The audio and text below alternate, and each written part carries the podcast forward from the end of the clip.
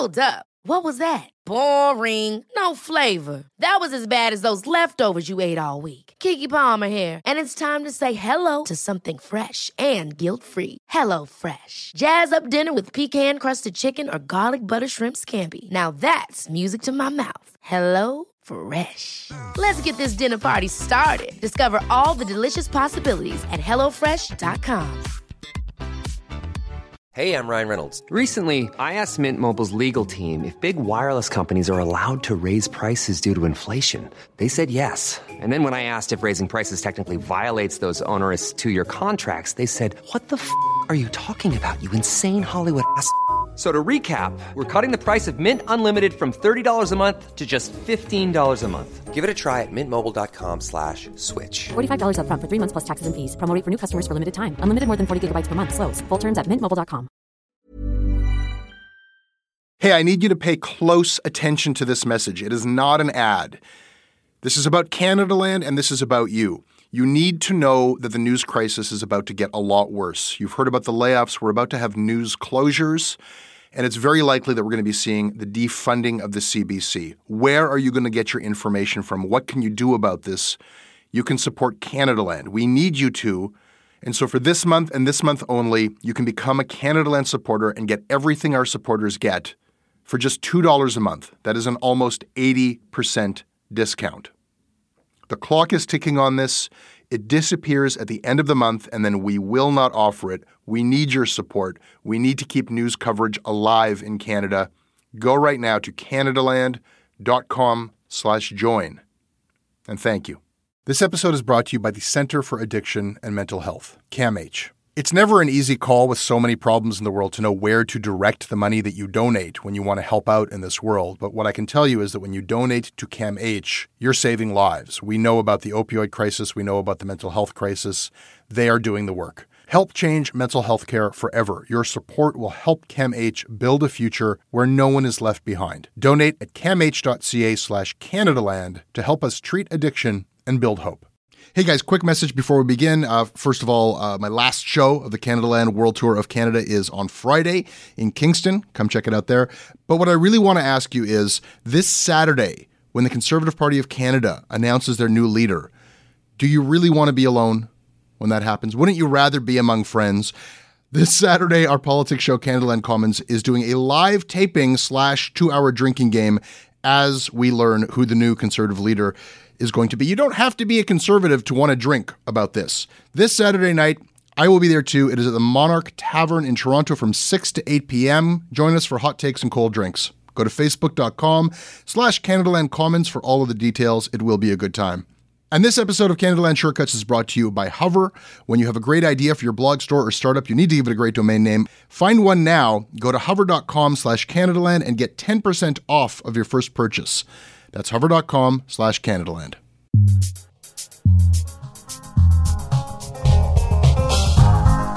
Joey Coleman, Hamiltonian, Jesse Brown, Torontonian. independent journalist, raconteur. Uh, it's good to have you on Shortcuts, man. I'm glad to be here. We are going to talk about uh, uh, your one of your fellow Hamilton journalists who was arrested while doing his job. We are going to talk about these politically correct snowflakes and their hatred of Lou Reed, or something like that. And we are going to talk about the Toronto Star's new campaign to build reader trust, a campaign called Trust. Joey, again, good to have you here. Thank you for having me. This episode of Canada Land Shortcuts is brought to you by Andrew Arsenault, Lorraine Hutton, Sabrina Bauman, Seamus McDonald, Will O'Neill, Solange Castile, Pardeep Longia, and Damien Duick. Damien, why did you decide to be awesome? For me, being a young Canadian, listening to the show is a great way to make sense of Canadian issues and the news media. I'm better for it, and that's worth supporting. And again, guys, this episode is brought to you by Hover.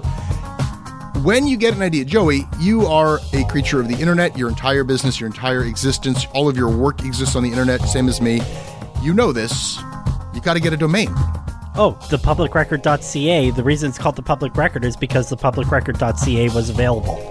When you had that idea, I guess that's the, the operative part is that when you had that idea and got the domain, it was still there. Is your idea still there? If it's not there under .ca, hover.com has some options for you, 400 of them in fact, not just .com and .net, but .design, .tech, .pizza, .ninja, .horse. Joey, the public record horse is that still open or is, this, is somebody going to go and, and squat on that until your empire extends and you need the dot .horse suffix? Uh, I'm going to try to register it before this airs. Otherwise, yeah, Ezra Levant may take it. I just cost you a little bit of money. Okay, once you find your domain, use Hover Connect to set up your domain automatically in just a few clicks. No more digging through help articles to figure out how to get your domain working. No more annoying upselling where they try to sell you five different products you don't need. Hover is just about getting you domains and email. So go to hover.com slash Canadaland. Get your 10% off of your first purchase. Once again, hover.com slash Canadaland. 10% off. Check it out.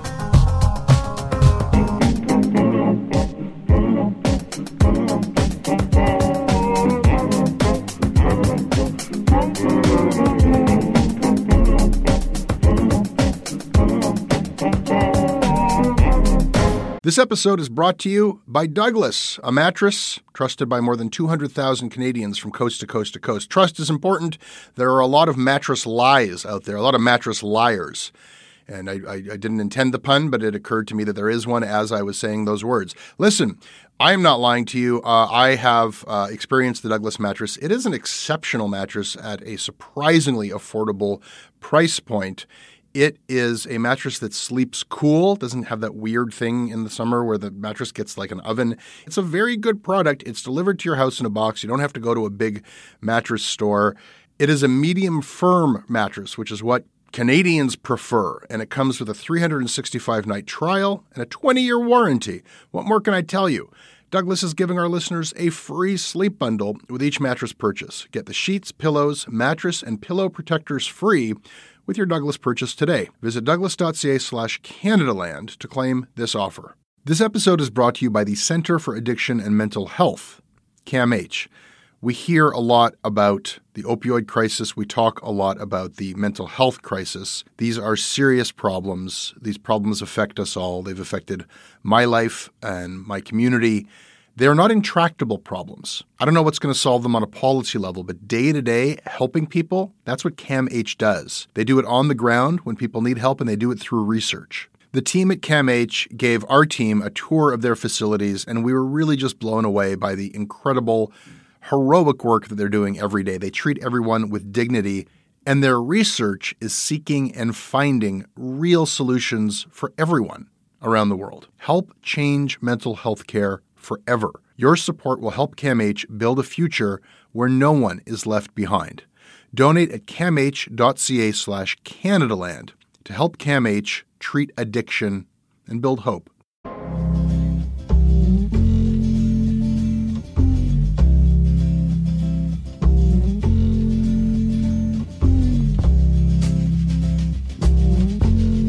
Okay, Joey, uh, y- you must have seen the story.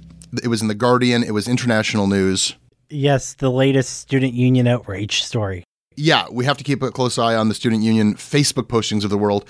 This was a posting since removed from the University of Guelph's Facebook page where they apologized for playing Lou Reed's Walk on the Wild Side because it came to their attention after they had played it in some public setting that this was a transphobic song.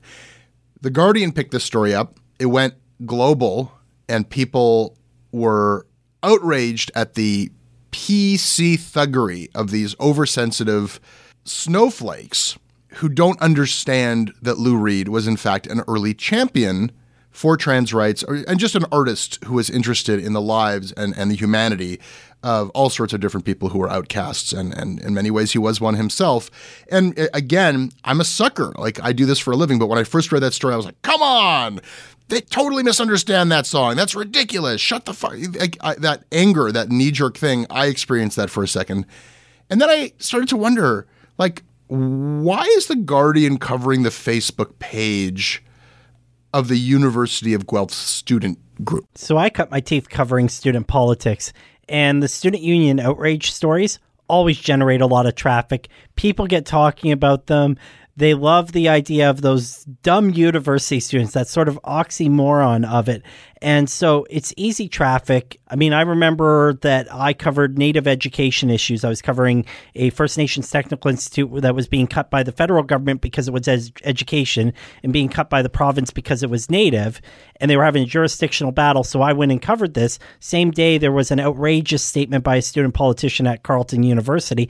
And you imagine which actually made my publication money on advertising clicks. I think that we're seeing a lot of attention on these issues because our dialogue in society has become so polarized and we're no longer dealing with substantive issues. We're dealing with these very symbolic battles about speech and about what do we say. And, you know, student unions are under such scrutiny in the internet age that, you know, student politicians, the mistakes that they make are now amplified on social media.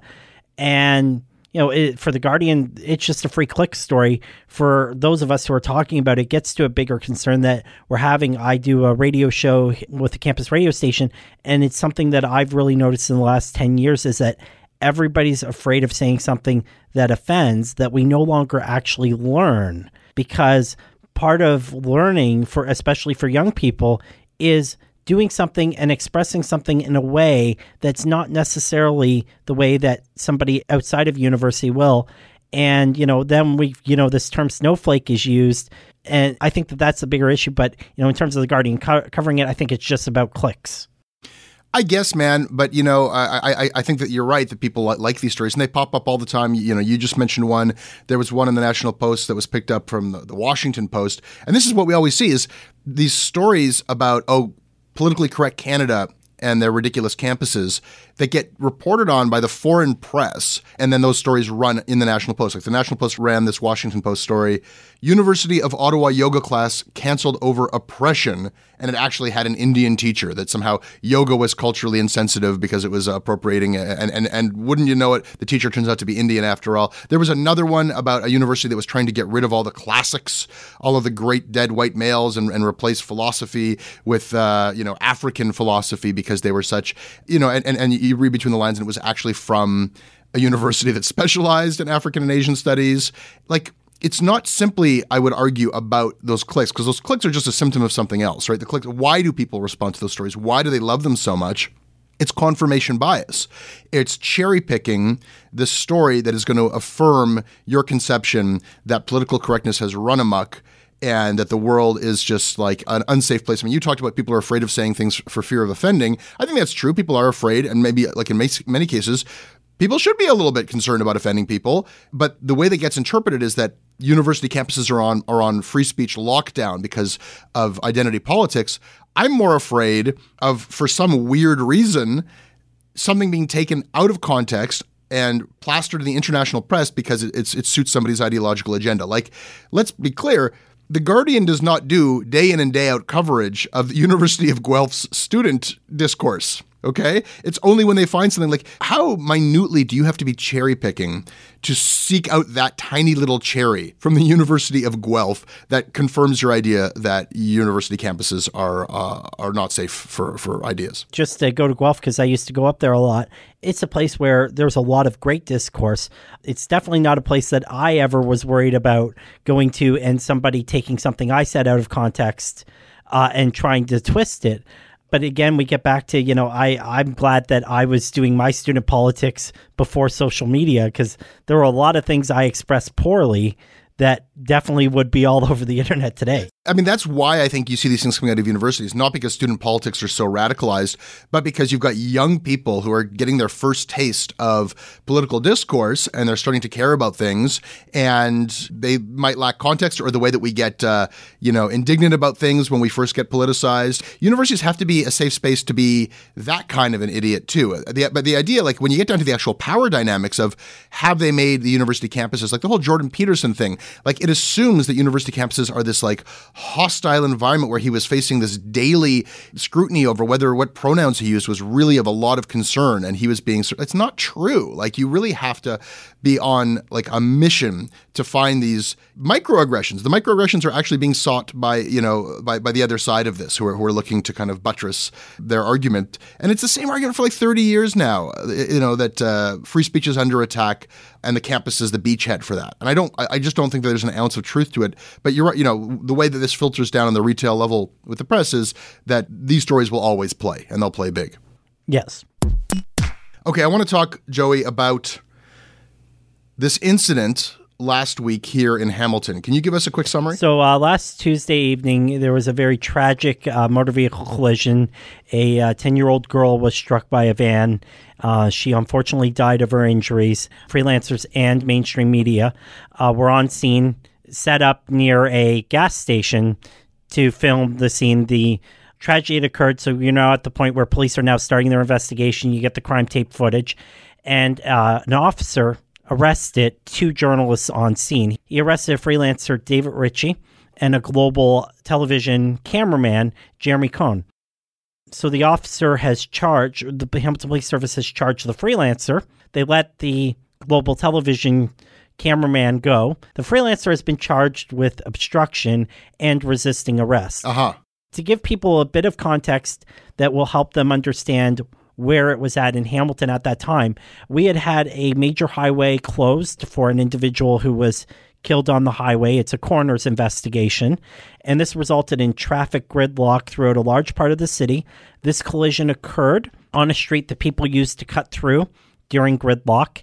And very stressful scene. David Ritchie uh, left his camera in the field behind the gas station, quickly went to his vehicle, which was only a couple feet away to grab batteries. The officer, uh, Ritchie says the officer took his camera and that Ritchie asked him why he had taken the camera. The confrontation went from there. The officer then arrested David Ritchie, fairly forcefully took him to the ground. And then the officer, shortly after, approached Jeremy, the global cameraman, and Jeremy's video shows the officer saying, I told you to get away from here. Shows Jeremy a significant distance back from the yellow tape. And then you see the camera jostling. You hear Jeremy, hey, don't touch me, don't touch me. The officer goes, You're under arrest. A spectator still cameraman has a photo of the officer with Jeremy on the ground, the officer's knee into Jeremy's back. Andrew Collins, who's another freelancer, has video of the officer making the arrest. He's a bit in the officer's face, and there's back and forth between the two of them. So the uh, officer arrested Jeremy from Global Second. He released Jeremy fairly soon. Jeremy was wearing a Global TV jacket, but kept the freelancer David Ritchie, who doesn't have the same legal resources, in custody.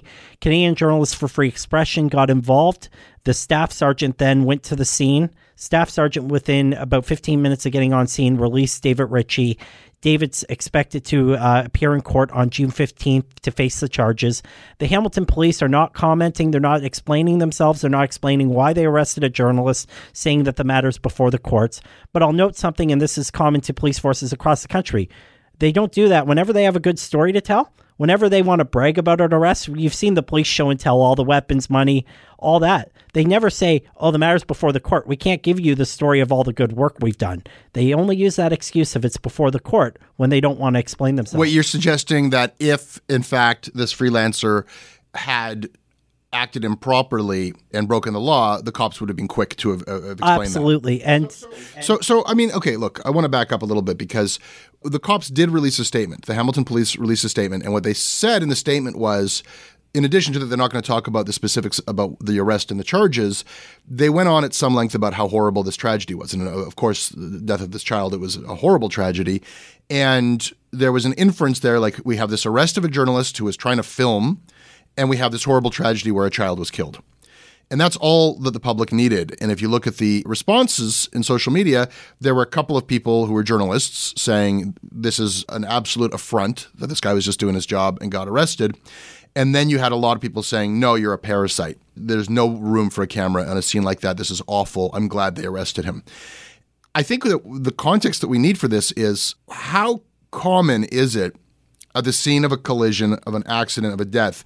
Like, what is the standard operating procedure and the relationship between cops and journalists, regardless of how awful the tragedy so in is? Hamilton, generally, um, so David Ritchie and I end up at scenes quite often, and often we're there very early. In my case, it's often in the de- area where I live, the downtown area. People quickly text me whenever something occurs, and generally the protocol is, and this is gets to part of the reason why you saw a lot of first responders speaking out in support of Dave Ritchie on social media. Is Dave and I are the type of people that we get to scene and we keep our distance right away because we understand that there's an investigation to occur, and there's no value in having photos of a victim.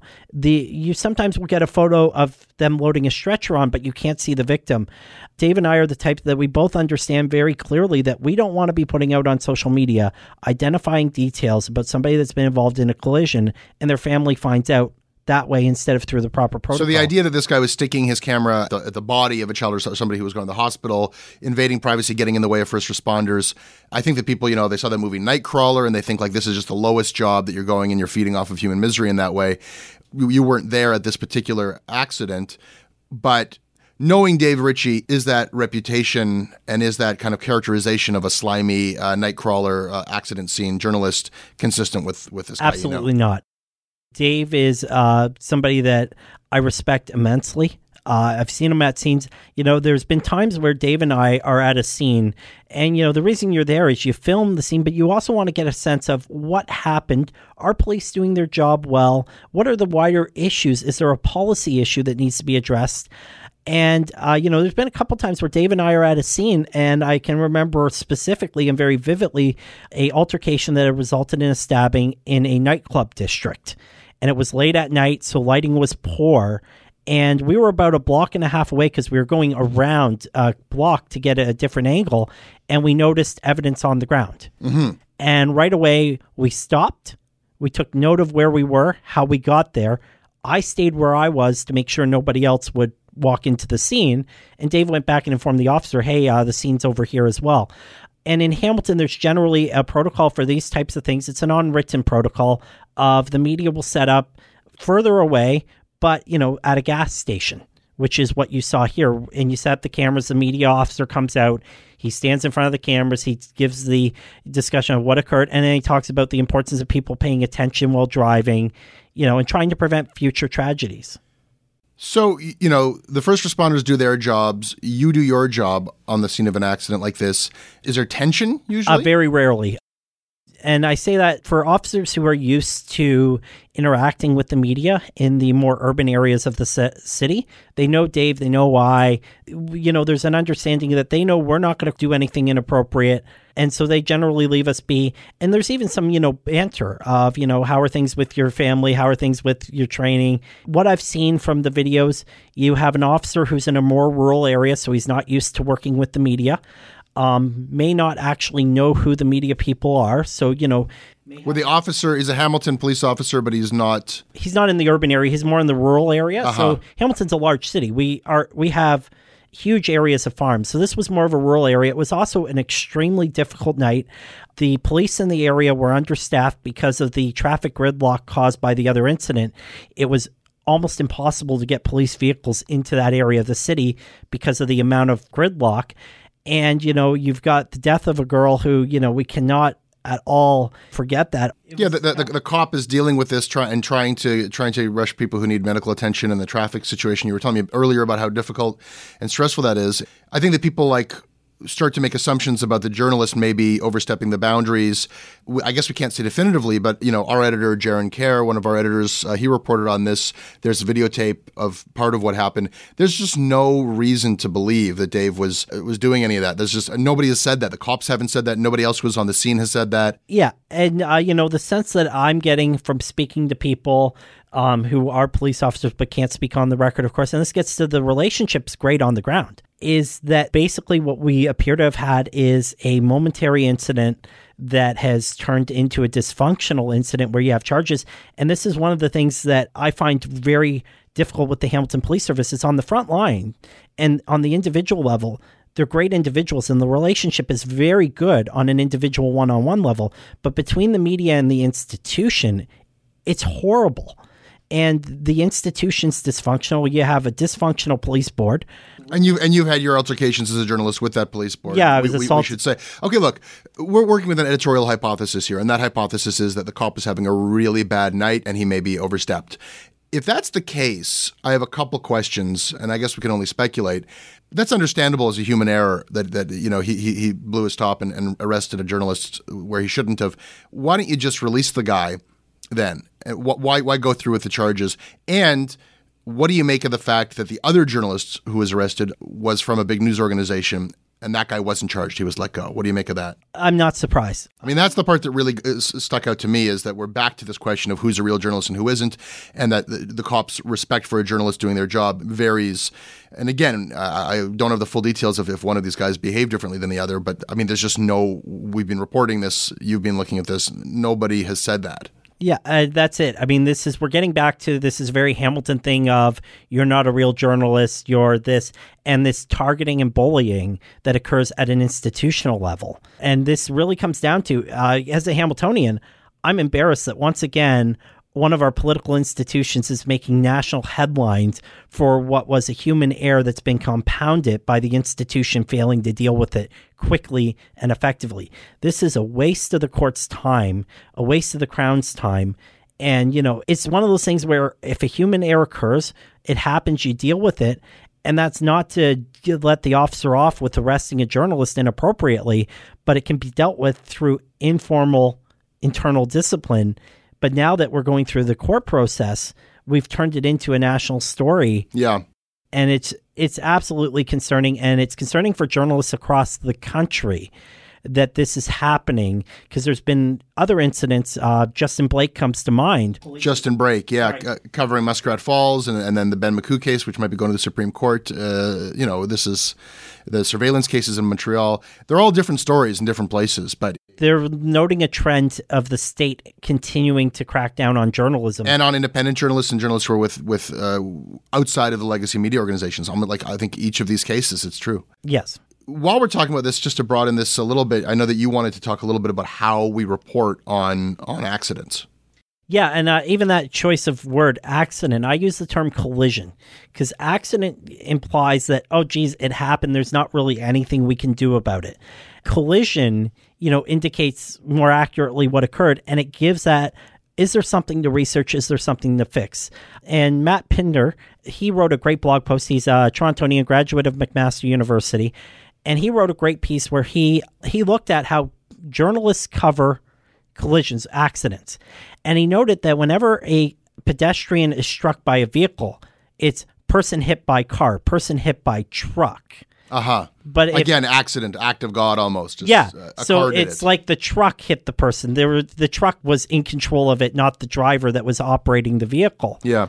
And then, you know, whenever a bicycle is in a collision, it's cyclist hits. So the person is responsible when they're on a bicycle, whereas they're not responsible where they're in a vehicle. Wow. That's that's such that's so telling. That's such a little bit of unconscious bias. Of course, I would probably write the story like that. Like you just hear that so many times that it's Yeah. just uh, Yeah. it becomes like news language. News and I never you know? thought about it that way.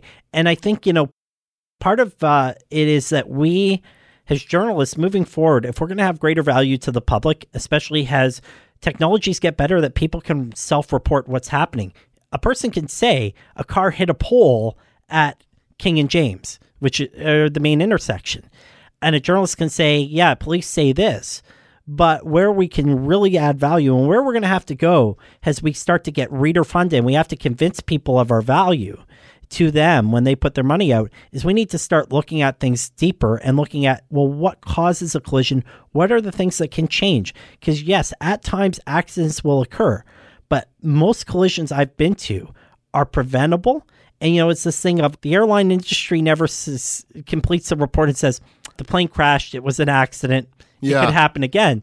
They look at everything and they figure out how do we fix the systems to prevent the human error Well, that, that's a good a good way of looking at this whole thing because when we look at our cases of journalists under fire, journalists getting arrested, the journalist least likely to garner public sympathy is the one who's like trying to get footage of a traffic collision, and I think that that the public looks at that as just like the lowest value. Of like, why do I need you to report on? You know, they're just going to happen every day. They're awful. I don't want to think about it. I don't want to think about the fact that that could happen to me at any point in time. What is the value of this?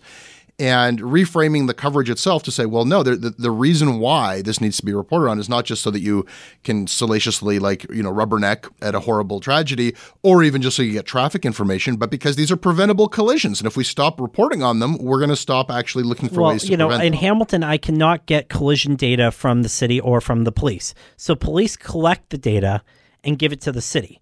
Police say you can't get the data from us because we don't hold the data. The city says you can't get the data from us because it belongs to the police. I rely so heavily upon being able to call up Dave Ritchie and say, hey, that collision that occurred in East Hamilton, you were there. What did it look like? Did it look to be high speed? Because I get a lot of people that after a collision, they'll reach out to me, the public, by email and say, I want 30 kilometers an hour on my street. I want traffic calming. Everybody wants traffic calming on their street but not on other streets. But that gives me the ability, and I've done this dozens of times, to call Dave and say, you know, what did you see on scene? What did it look like? And what are the public policy implications? So, absolutely. And, you know, this is one of those things of the mainstream media uh, rely on Dave to tell them what's happening on scenes, rely on Dave to fill the pages of their newspapers, to fill their websites but they can easily let go of a freelancer and just disown and say, we have no relationship. We were just buying off them. And, you know, police have taken, I think, advantage of that by releasing the global reporter and not the freelancer. And, you know, I've, I've been actually quite disappointed to have not seen more in Hamilton, more of the mainstream media speaking out on this and having the freelancers back. Because I can tell you that they're on Monday morning, if you look at Hamilton media, almost every Monday morning, it's Dave Ritchie reporting that they've bought to fill their publications on Monday morning because they're not staffing on the weekend. No, they'll they'll they'll, they'll pay him and they'll run his journalism, but will they protect him when he is arrested and charged for doing his job? Joey, now is the time when I would like us to note duly things that need to be duly noted. May I go first? You may. You're the host. Cool. Um, Okay, so we are speaking, you know, in, in, in the days after the Manchester bombing, and of course, this is the biggest news in the world. It is not really a story with much of a Canadian connection, and what we do here is talk about Canadian news, but Canadians had takes on this, and the worst take that I want to duly note was Faith Goldy's take from the Rebel. And my God, she asked, "What the hell were kids doing at an Ariana Grande concert? Parents, would you bring your kids to such a show? If so, what about a strip club?" Asking seriously. She's asking seriously. And I'm not bringing this up to strike a sanctimonious pose of like just how how awful that is to shame the parents who are grieving the deaths of their children and judge them for their lack of parental judgment in allowing their kids to go to a sexy concert. I'm really just beside myself with the dark places that ideology can take you. What's that quote? I'm going to mangle it now. That that you know, like thinking is is when you have ideas, but ideology is when ideas have you. You ever heard, heard that it, one? Yeah. Something like that. I'm sorry to whoever actually said that properly, but like I understand that Faith Goldy believes that she is uh, involved in a crusade for the the protection of Western civilization itself, for God, that she feels that she is part of a cause that is trying to protect the world not only from radical Islamism, but from Islam itself and from corruption and bad morals and anti-Christian. Like that is her framework.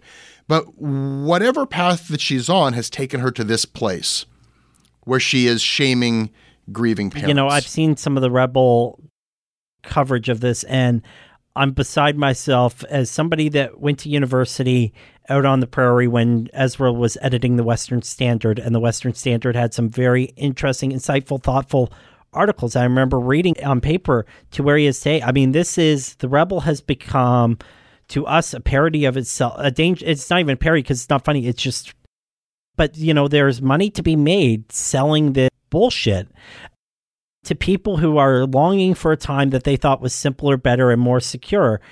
And, you know, we're seeing this in so many ways of the insecurities and the turmoil of society is being exploited by demagogues. And, you know, I honestly, uh, I, I've given up being surprised in the Rebel.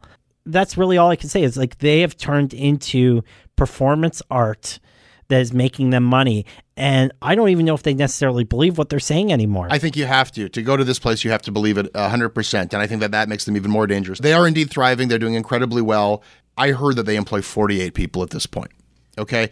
And they're opening up these bureaus. I don't know what that means. There's a lot that's un- unknown. They're not very transparent about their funding. But I, I don't try to take anything away from the fact that they've connected with a lot of people. And I don't try to suggest that they don't believe what they say. And I just think that makes them more dangerous. And you know what? I'm duly noting this again, I, I am not trying to get on a high horse here about this. I was just shocked and appalled by this, and I feel like just like ignore the fact that, that this was said is not the option that I want to take. But moreover, I don't have the same sense of self-importance about what I'm doing. I don't think I'm saving civilization or anything, right? But but I, I can get a pretty good head of steam about what I'm doing sometimes. I can feel that I'm on the right side. I get that way a lot, and that can take you to some places where, like, sometimes I catch myself. Oh, why am I being so mean to this person? If I ever get close, please, please, somebody slap me. If I ever get close to a place where I'm putting this kind of stuff out Well, there, you know, I think the other thing that I have to think about a lot as a local journalist is there are people that are reading the Rebel in my area.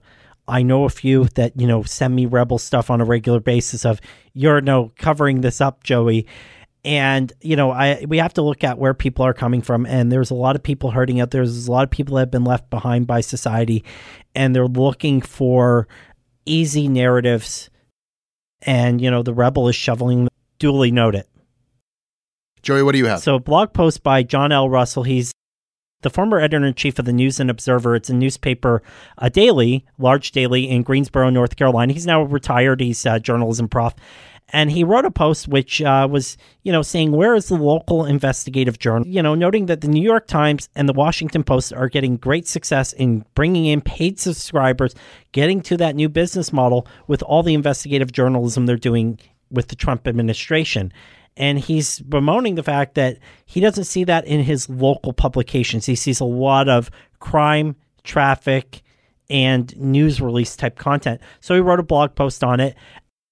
What was also interesting was to see the defensive response of local newspaper reporters of these are the investigations we've done in the last couple months. Reason I'm noting this is because uh, it, it touches on local. There's definitely a need for us to get into more local investigative reporting. The challenge is, of course, that we have to have content every day, but also, you know, he's writing a very insightful blog. Here's a guy who's been in the traditional news setting as an editor in chief who's talking about how we go. And yeah, it's easier to do on the outside than on the inside, but duly noted. Duly noted. Okay, Joey. Finally, I want to talk about. I want to talk about trust. Proper noun, trust. TM. Uh, trust is the new campaign that the Toronto Star has launched. Here's how they put it. Have you ever wondered what steps Toronto Star journalists take to verify the facts that they report? Or how we choose stories for the front page? Who decides to publish certain photos over others? These are the kinds of questions Star reporters will be tackling soon in an effort to make the process of the journalism we do here more transparent. The Star has convened a trust committee made up of employees from different departments. To be clear, the mandate of this series is not to address complaints about our coverage. I think there's a contradiction here. I think that the Toronto Star is absolutely reading the temperature right that there is a crisis of credibility, that people feel alienated from the news that they read. They are very suspicious of journalists. They don't know what goes into a news story. The more we can have people be me- media literate, news stories are written in weird ways and you don't understand how sourcing works. And making this clear is a great idea. And, and I think that's understood throughout the field. However, the, The Trust Committee.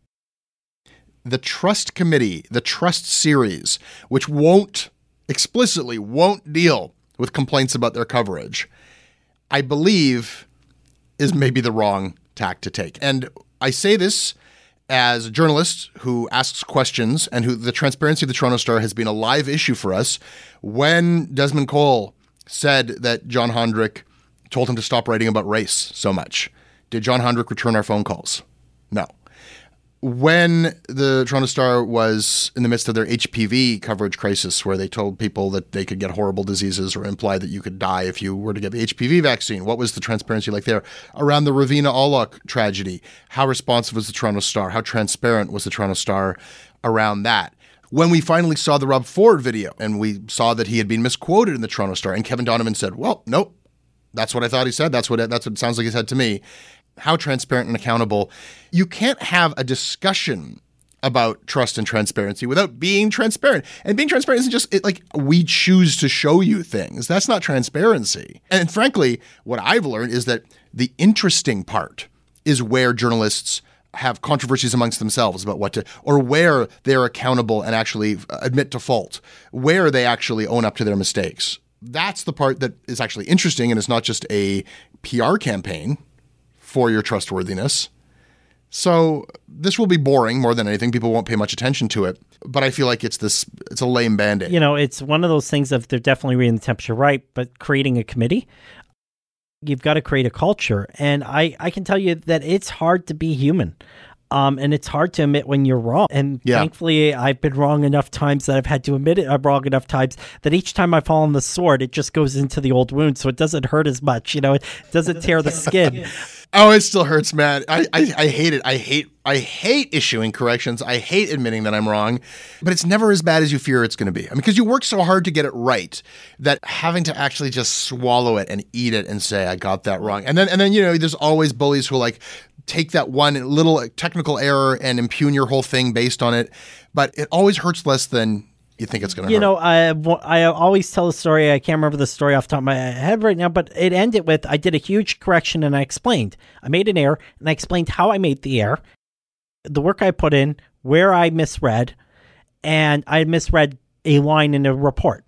And then I, at the end, I said, "So what am I going to do to prevent this error?" And I said, "Well, the answer is be more careful. Unfortunately, be more careful with humans does not work." And I said, "There's a chance I'll make this mistake again, and I will have to apologize again. But I'm sure humbled right now, and I'm, this feeling means I'm probably not going to do it for a very long time." And the amount of people that came up to me on the street and said, "You know, I actually appreciate you went through the process, and then you admit it. You screwed up, and you didn't promise me you weren't going to screw up again." You promised you would be transparent when you, sc- you know, the challenge we have is that we've created these institutions of these newspapers that are infallible. So even here, when she says we're not going to address complaints, I feel complaints are the best opportunity to address it because you have a direct read of what your con- what the concern is that you need to address. I fear what we're looking at is that this truth committee is going to have a whiteboard and come up with what are all the things you think people are concerned about outside of this building, write about it, and it'll be boring and exactly that. They're not going to address the concerns outside the building. Is it an accident or a collision? I, I, I think maybe we have accidents. No, we have collisions too. Collisions happen. Preventable collisions happen. But you know, th- th- this is a human business. It's not a perfect science. So, like, you know, the posture of the newspaper of, of the record of truth, eh, that's got to go if we're going to get anywhere. And I I think that that's that's a cultural shift. It's a hard one for a newspaper to make. yes. Joey, thank you. If this is your Canada Land Shortcuts, I hope you enjoyed it. You can email me anytime at jesse at CanadaLandShow.com. I read what you send me and I respond when I can. And we're on Twitter at CanadaLand. Joey? I'm on Twitter at Joey Coleman all hours of the night. And uh, the publicrecord.ca is the news website I run. Check out what this guy does. Our website is CanadaLandShow.com and our crowdfunding site is patreon.com slash CanadaLand. Special thanks to CFMU in Hamilton for letting us use their studio this morning. I make this show with Russell Gregg and Ali Graham. If you like what we do, please support us.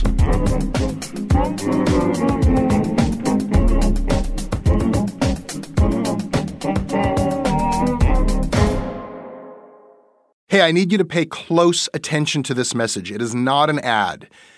This is about Canada Land and this is about you. You need to know that the news crisis is about to get a lot worse. You've heard about the layoffs. We're about to have news closures, and it's very likely that we're going to be seeing the defunding of the CBC. Where are you going to get your information from? What can you do about this?